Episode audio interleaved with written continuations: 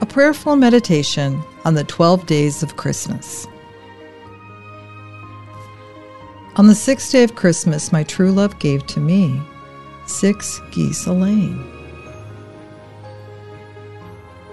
The six geese a laying are symbolizing the six days of creation. Eggs are also a universal symbol of new life. Heavenly Father, we are reminded this day that there is holiness in the ordinary.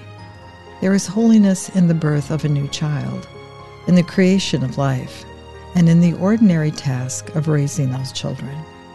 We are blessed to be your children, brothers and sisters in Christ. Help us to bear our unique responsibility to bring forth into the world the gifts we have received from you. Lord, let us see the holiness every day in the face of children. Amen. For more of the 12 days of Christmas, visit discerninghearts.com.